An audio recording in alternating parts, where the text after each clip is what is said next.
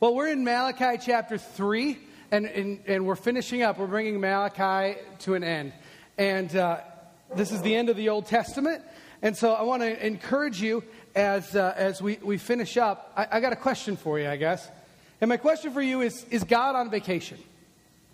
Is God on vacation? Well, you know, I had a vacation in March, and I liked it a lot. I enjoyed my time away. We went down to Florida. It was brief vacation, uh, more time in the car than I think we were actually in Florida, but uh, it was a great time, and, and I enjoy my vacations. And so, uh, you know, one thing that I, I uh, have thought about as I thought about vacation is does God ever take a vacation? Well, we know the answer is no, but we've sang this song, Our God Saves, these great lyrics. Our God saves, and we sing it and we declare his salvation, that our God is a God who saves.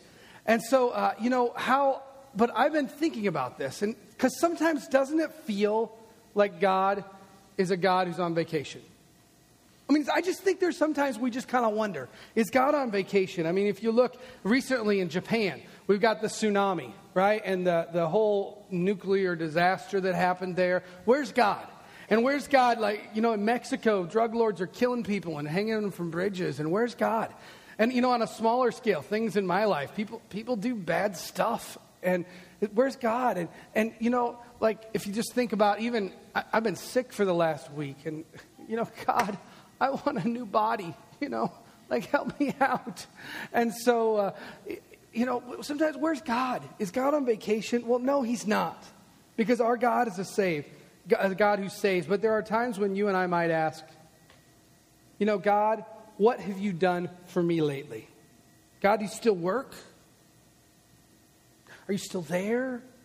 Couldn't you work for me a little bit more often? What have you done for me lately? And that's the story in Malachi chapter 3. God, what have you done for me lately? So we've been about six weeks here in Malachi now, maybe longer. Um, we've had a few breaks. And, you know, I, I want to remind you where we're at because we took a little time off for Mother's Day, and just let's bring us all back into the frame of reference here. Malachi chapter 3. Malachi is the last book that we have before the Old Testament closes. And so uh, in Malachi chapter 3, it's been 85 years since the temple was rebuilt. And there's this new generation of people that have arisen, and their heart for God is disengaged, and they were going through the motions. And two weeks ago, we saw this in their lack of a generous spirit. We saw that two weeks ago. The people had a total lack of a generous spirit.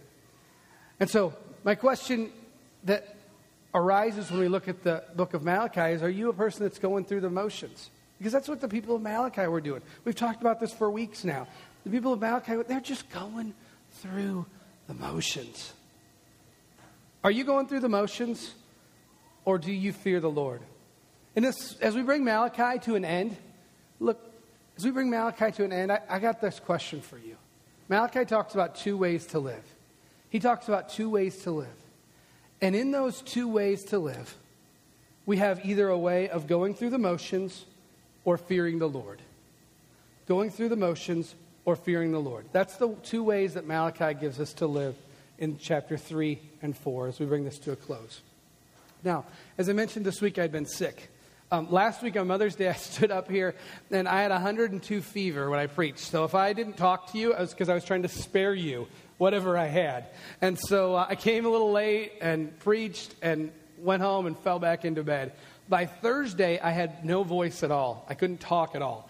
And so Thursday is my message writing day.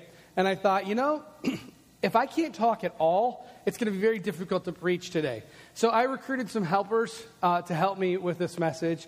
And uh, Pastor Jeff is going to take a little bit of this message, and Thomas is going to take a, a, little bit of this message, and we're going to kind of tag team preach it because I had no idea what I had to give you today. And so these guys have prepared, and uh, I know God's laid some things on their heart. And so as we talk about these two ways to live, I've asked Pastor Jeff to talk about one of these ways we live, going through the motions.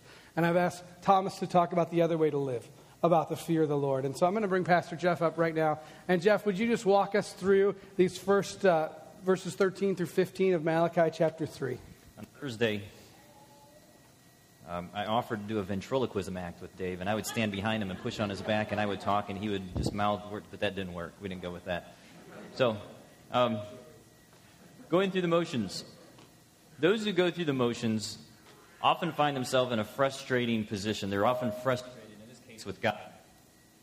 And I, I had much of that this, this past Friday because I stood outside looking at my chimney of my brand new house that I just bought, and it's crumbling apart. And I had this great idea of picking out all of the chimney rock, or all of the rock, and replacing the rock, but that didn't work, and I had to get a guy to come out. And my ideal of what I wanted to do on that Friday just didn't seem to work. And so it frustrated me to the point where I just, ugh, I wanted to do this. This is the ideal that I had for my Friday, my day off. I wanted to do this, and I can't do it. It's just frustrating to me because I can't accomplish my ideal. And that's where the Israelites find themselves right here. They're frustrated because their ideal and God's reality is not matching up. Israel, Israelites' ideal right now is that they can live any way they want, but yet God will continue to bless. You know, if we look back in, in uh, Malachi, in chapter 1, we see that they didn't offer their best offering. They brought a polluted sacrifice. The priests gave their own instruction. They had self dependence. They had, you know, manly wisdom, and they were offering this uh, wisdom. They attempted to ma- manipulate God by coming in and weeping over the sacrifice. They held back from God. They didn't trust God with their resources. And what God was saying is your life stinks. Your life stinks because you're going through the motions. There's a disconnect from your ideal and real in reality. But yet, at the end of chapter 3, God offers them a blessing. God says, You know, I still want to bless you. I still, if you follow me, if you, if you, if you do what I ask you to do, I want to bless you. But yet, they chose to ignore God's compassion. They chose to ignore God's patience with them. And then we pick up here in verse 13 where it says, Your words have been hard against me, says the Lord. You know, they, they spoke harshly against God. God was offering them an olive leaf and saying, Here's the blessing. And they're, you know, whether it was out loud, whether it was amongst themselves, whether it was in their mind, they were speaking harshly against God. They don't want any part of what God was offering them. They dealt harshly with God because they didn't want to give up their own ways. But yet, if we continue reading in that verse 13, but you say, How have we spoken against you? They're so far, they're so far from understanding where they are that they don't even see how it is that they're speaking harshly with God.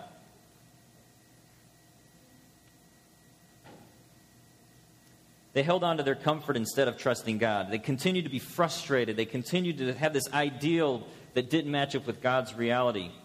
They were going through the motions. It reminds me of a guy that was trying to build a financial empire by going through the motions named Carlo. He arrived in Boston in 1903.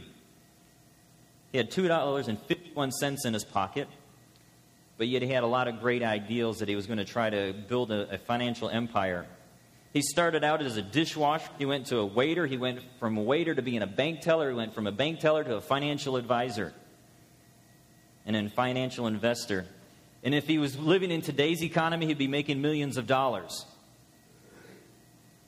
But what was what, what people didn't see, or what people started to see behind the scenes, but quite, couldn't quite pinpoint it, was that he was doing all of this through theft. He was doing all of this through forgery, deception. He was making promises that he couldn't keep. He was borrowing money, and he was trying to pay other people and getting borrow and borrow and take, and he's trying to basically he's trying to rob Peter to pay Paul. But what was what we don't realize is what was going behind the scenes. He had this ideal of a financial empire, but he was doing it in his own way. This guy's name is Charles Ponzi. Hmm. Ponzi scheme. He was building a financial empire people could quite, couldn't quite figure out what was going on. Some people started to catch on. But at the end of his life, once somebody did catch on, August of 2000, or uh, August of 1920, everything came crashing down on him. He ended up, you know, just kind of a tailspin in his life. And after he got out of prison, he said this.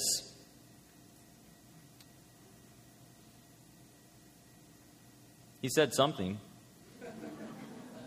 He said he, he said he went looking for trouble, and trouble found him. He went looking for trouble, and trouble found him. he was trying, he had this ideal of building a financial empire, but yet he was doing it in his own way. He wasn't following a godly way of building a financial empire. And Israel, at this point, hadn't quite come to the end of this rope or end of this life. You know, they, they didn't come to that statement of, you know, I went looking for trouble and I found it. But they hadn't quite come to the end of this life. They still had their eyes caught on this Ponzi scheme that hadn't quite crumbled yet. And in the process, they gave up, a, uh, gave up on God and his ways. So not only were they frustrated with God, but they were frustrated with his ways. If we continue reading in verse 14 and 15, God says, You have said, it is vain to serve God. They, they gave up on pursuing God. This is just, this is nonsense. You know, all of these people, it's not fair. Those athletes, they're taking steroids and so they can smash home runs or these the, the, other students in my class during the exams they're, they're cheating on their tests and so it's, it's not fair. The, these other people at my workplace they're, they're cutting corners to get ahead and it's not fair. It's all vanity god. Your way isn't the way to go. Continuing in verse 14 what is the profit of our, of our keeping his charge or walking in, as in mourning before the lord of hosts they were looking for them to profit themselves. They weren't looking to profit God. They weren't looking to put God up on the pedestal. They were looking to put themselves up on the pedestal. Verse 15, continuing on there. And now we call the arrogant blessed. Pursuing the arrogant? Really? This is where Israel was. They pursued, they, they, they, they elevated the, the level of arrogance. Is that, that's what they pursued. That's what they wanted to have is that arrogant lifestyle instead of having a godly lifestyle It all boiled down to this last bit of uh, verse 15. Evildoers not only prosper, but they put God to the test and they escaped. Their ultimate conclusion was God, you're incompetent. You, you, have, you have no power. But they were only looking at the physical realm. They were only looking at what they could see. They couldn't see what was going on behind the scene. They didn't see the Ponzi scheme that was going on. They didn't see the corruption that was going on. And so God is saying, don't worry about the, the, what you can see. You live, let me take care of everything else. It, it's like they forgot all about Psalms and David and all of the turmoil that David went through, but yet God always showed up in the end. God was always there walking with David and walking him through those difficult circumstances when people were cutting corners. You know, Israel went through the motions of serving God. But in the end of this Ponzi scheme, just like a Ponzi scheme, there's bitterness, there's emptiness, there's strife at the end of a Ponzi scheme. That's where these people were going to be, is that they were going to have bitterness and emptiness. Are you going through the motions? Are you asking, what's in it for me, instead of what's in it and how can I glorify God? You know, some of us were fed a lie. Some of us have been told, you know, if you pray the prayer, Life is going to be perfect for you, and life is going to be wonderful for you, and this Christian life is always going to be great for you. I'm sorry. It's not always going to be peaches and cream. It's not always going to be wonderful. There will be times when it will be wonderful and it will be fun, but there will be times when it's difficult and you're walking through those dark times but God will always be there. And there's going to be times when people are cutting corners and you're seeing them cut corners and you're knowing that they're cutting corners and you're saying, God, but why? Be assured that God is in control. Don't walk through the motions. Don't walk out of here walking through the motions. God is looking to refine his children into Jesus' image. He's looking for internal obedience to flow outward, to be outward obedience for his glory. You know, we talked a lot, I've talked a lot about going through the motions, and that's one way that we can walk through this life is by going through the motions. Thomas is now going to come and talk about those people that walk through this life in the fear of God, because that's what God wants us to do. That's the type of lifestyle that God wants us to live. And I guess I could do the short end of the stick and get the handheld microphone, but that's okay. I'm used to it. So if, so I, I am the best looking. Um, I won't, I won't argue that. So if, if the, on one hand, there's a way to live that just goes through the motions of this life. And, and let's be honest, I think all of us at some point are there. We just kind of go through the motions. I know that it, for me, um, last fall when I went, started back at school, I was super excited and I diligently, I mean, I was reading and I wasn't just like reading, I was devouring the tab. I was like, oh, this is awesome. It's really good. And oh, God, I see this big picture and I'm really super excited. You know, and then you get into the next class and, you know, you maybe mail it in on one reading assignment, and then you get to the next class and you kind of mail it in on a paper, and then finally you get to the you know where you're at now, and school year's starting to come to an end, and you're just kind of like, okay, I'm just going to plow through this reading and try to get it done, and and then you sit back and you're like, you know, I don't know that I've learned anything because you just go through the motions. So, what then? How should we live if we don't want to live as a person who just goes through the motions? Well, the good news is that Malachi records it here. And I think what's really cool as a preacher, I love this because I think that starting in verse 16, we see people responding to what God is doing and what God wants them to hear. We see people changing, their lives are being transformed by the message and the hope of what God is talking about. And in this, in this passage, in verse 16, I see three things um, that, uh, that we see here as far as marks of someone who's not going through the motions or marks of someone who fears the Lord.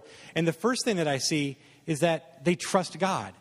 By using the word fear in the Old Testament, whenever you read through the Old Testament, which I highly encourage you to do, when you read the word fear the Lord, really what you should think of is trust the Lord. This isn't cowering in the corner. This isn't like uh, the first time I took Joe to Disney World and he got to a point where he wouldn't go on any ride unless he could see the outside of the ride because he was afraid of what was going to be on the inside. He didn't know.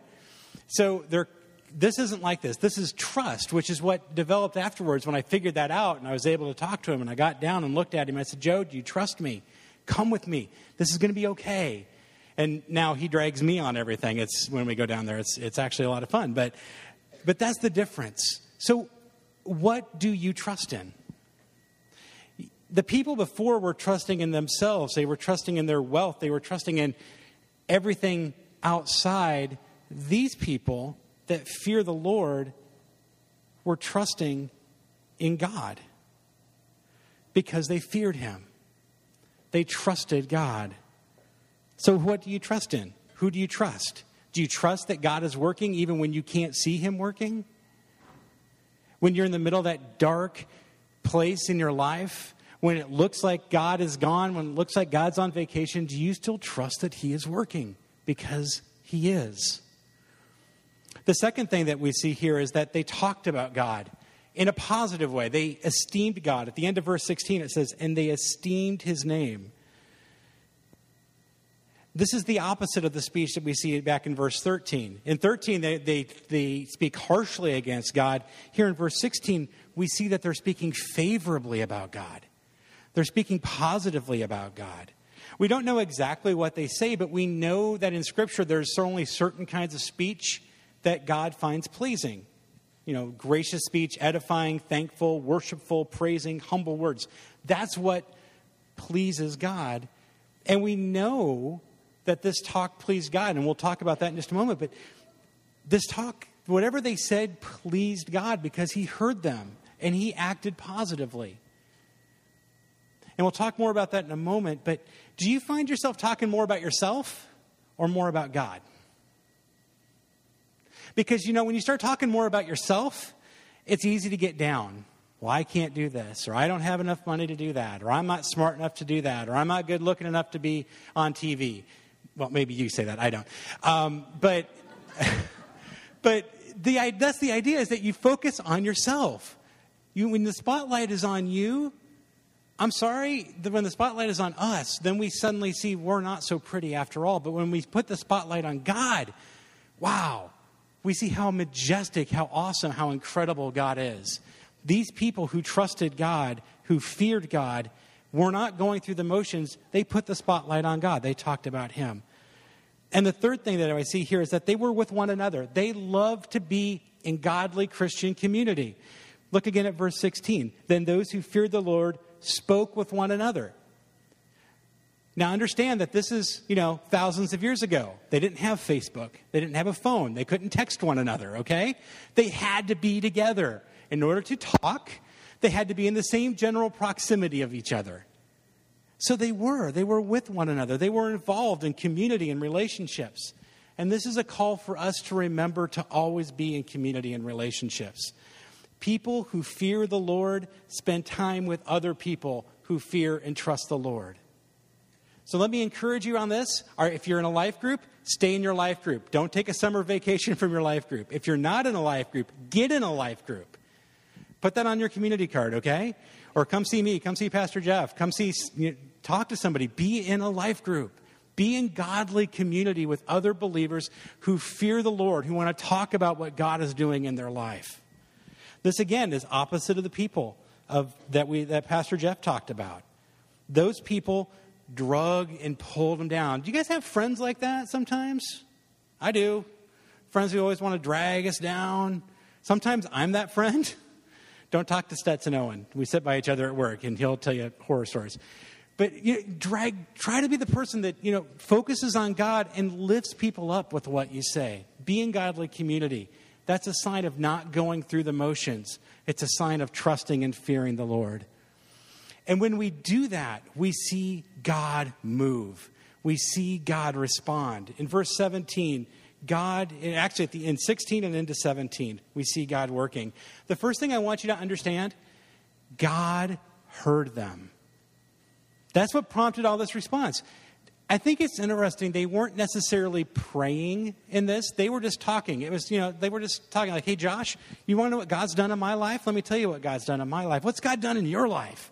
And they were talking, and God heard that, and God was pleased with that. God was pleased with that. Because, and we know that He's pleased with that because He, it says in verse 16 that He wrote their name in a book. And not just any book, it's a book of remembrance. And I think it's interesting, I'll get back to this point, but this idea of a book of remembrance. If you guys know the story of Esther, right? If you've read this, the biblical story of Esther, or if you have kids and you've watched Veggie Tales, you know the story of Esther, right? Okay, and there's, there's the king. And Mordecai saves the king's life, much to the chagrin of Haman. And so the king writes this, has this written down. Time events pass. The king can't sleep, so obviously they don't have sleeping pills, so their cure for insomnia is to read this book of remembrance. So he's reading through this book, and the, the scribe, he asks the scribe, What did we ever do for this guy, Mordecai, who saved my life? And he said, Nothing. Friends, I want to tell you something if a wicked pagan king who is set to exterminate the Jews can remember those who saved his life, how much more so will our good and gracious king remember what we do? And I want you to know something. It's not that God's necessary, it's what we do that's actually writing the book. If you look at it here, it says, "In a book of remembrance was written before him, him in this case is God, of those who feared the Lord and esteemed his name it's their actions that were actually writing the book. That's just an incredible thought. So, not only does God hear us when we talk to one another and esteem his name, and not only do those actions put us in a book of remembrance, but it also makes us God's special treasure. Verse 17 says, They shall be mine, says the Lord of hosts, in that day when I make up my treasured possession and I will spare them as a man spares his son and serves him. This phrase, special treasure, this treasured possession, this idea is, is the same phraseology that God uses about the covenant people. It's like we're His. You know, I've often said that being a dad has taught me more about the character and nature of God than almost anything else in my life. And I get this idea because when I talk about my boys, those are my boys. Parents, you understand this, right? They're mine. They're precious to me. They're special. They're my boys. And this is how God looks at us. Did you know that when you walk in the path of righteousness, when you don't just go through the motions, when you fear God, when you trust Him, God doesn't just view you as a person, He views you as his special property, his, his special person, his treasure. That's how God views you. And the third thing is God makes one last promise. In verse 18, it says, Then once more you shall see the distinction between the righteous and the wicked, between one who serves God and one who does not see him. In just a moment, Pastor Dave is going to come up and he's going to wrap this up for us, and he's going to tell us about a day when we will see clearly the difference between the wicked and the righteous. A day when people will know beyond a shadow of a doubt that their actions do not please God, even though it may look like they do, or may it look like they're prospering. There's a day coming when they will not be so obvious. It will not be so obvious, and their actions will not look like they prosper. God promises us that that day is coming. So let me ask you this What kind of person do you want to be? Do you want to be the kind of person that goes through the motions, kind of muddles through life, and someday we'll have to stand and have your work exposed as saying that it's not prospering? Or do you want to fear God, trust God, walk in His ways, honor Him, trust Him, be obedient, even if it means in this life you don't prosper the way the world thinks you should. Maybe you don't have the big house. Maybe you don't have the big fancy job. Maybe you don't get ahead. Maybe you don't take lots of fancy vacations. Or put it in Christian speak. Maybe we don't have the big fancy church building. Maybe our pastor doesn't stand up on pastorfashion.com and it's a real website. Go check it out. You know, maybe he doesn't get a modeling job on there. Maybe we get all of these things. We don't look like a success in the world's eyes, but in God's eyes, in God's eyes, we prosper. Friends, when the dark times come, you have two choices. You can walk in the way of the world, or you can walk in the way of those who fear the Lord. You can go through the motions, or you can choose to fear God. There's a day coming when all of those things will be made clear, and Pastor Dave is going to come up and talk to us about that now. So there's two groups here. There's the one group that says, "Okay, God, what have you done for me lately?" and I'm ticked at you and I'm just going through the motions. There's another group that says, "No." They stand up and say, "We will fear the Lord." And they stand up and they write this book of remembrance. Now, watch what happens in chapter 4. Right, watch. Listen. To the first group, God says, Here's what's coming. To those who are going through the motions and who have said, God, all I care about is what you've done for me lately. He says, Surely the day is coming and it will burn like a furnace. All the arrogant and evil, and every evildoer will be stubble. And on that day, and that day is coming, and will set them on fire, says the Lord Almighty. But there's another group of people. For those who feared or trusted the Lord, verse 2 But for you who revere my name, the Sun of Righteousness will rise with healing in its wings, and you will go out and leap like calves released from the stall. I love it. God is saying, just what is just and right is coming. For those who are going through the motions, what is just is coming. But for those of you who trust and fear me, what is just and right is coming. So are you going through the motions or do you fear the Lord? Now, going through the motions is something that happens to all of us at one time or another. But those who fear the Lord, there is a time where we'll stop going through the motions and we will place our trust in Jesus. Are you going through the motions or do you fear the Lord? When we choose to fear the Lord, we set aside our commercialized Christianity and we trust in Jesus. Commercialized Christianity just says, God, I do this for you, you do this for me. That's a, commer- that's a you know, commercial transaction. But when we fear the Lord, we set that aside and we trust in Him completely for His glory. And then we can see how He's working. The whole thing flips. See, so an atheist would say God is dead. An agnostic would say God is irrelevant. Some Christians would say God is useless. And they're all wrong. I declare to you today that God is not dead, He is alive. God is not irrelevant, He's relevant. And God is not useless. And when we trust in Him, we open our eyes and we're seeing, oh, God, I finally see how you're working because this isn't about me, it's about you. The resurrection says something totally different than commercialized Christianity. Look at Malachi 4 5. Okay, Th- these are the last verses before the Old Testament closes. And this is huge. If you you can't miss this. Look at 4 5. See, I will send you the prophet Elijah before the great and dreadful day of the Lord comes.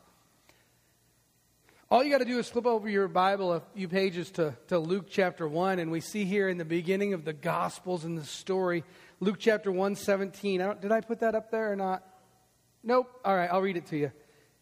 Luke says, and he will go on before the Lord, and he's talking about John the Baptist now. Speaking of John the Baptist, he says, He'll go before the Lord in the spirit and power of Elijah to turn the hearts of the fathers to their children and the disobedient to the wisdom of the righteous, to make ready a people prepared for the Lord. It's just, it's 400 years in time, but it's just a few pages. The last thoughts of Malachi are the first thoughts of the New Testament. God is not silent, He is not useless. God saves. God is powerful. God is alive and God is active. John the Baptist pointed the way to Jesus, and Jesus was literally the voice of God speaking into the darkness of the world. Jesus' death and the resurrection was the answer to those who thought God was useless. Our God isn't useless. Our God saves. The worship team's coming now. They didn't know that maybe, but they are. Uh, and, and they're going to sing the song again, Our God Saves, because listen, this is about God's kingdom. The resurrection declares that God's kingdom is breaking through into this world. And so if you think about God's kingdom in terms of what can God do for me, then you won't see it. It won't make sense. And you'll say, What has God done for me lately? But if you think about God's kingdom through Jesus' eyes, through trust and fear, you ask not what God's kingdom can do for me, but you ask, How can I be part of what God is doing here? God is not useless. Our God saves. So, are you going through the motions? Are you going through the motions or do you fear the Lord? Our God is alive. Our God is relevant. And our God saves. Heavenly Father, Lord, today we lift this truth up and we ask that you would settle it in our hearts, that you are alive and active, and through us, you are saving this world. Oh God, be glorified, be made manifest in our lives today. In Jesus' precious and holy name. Amen. Would you stand as we sing that chorus again? Our God saves.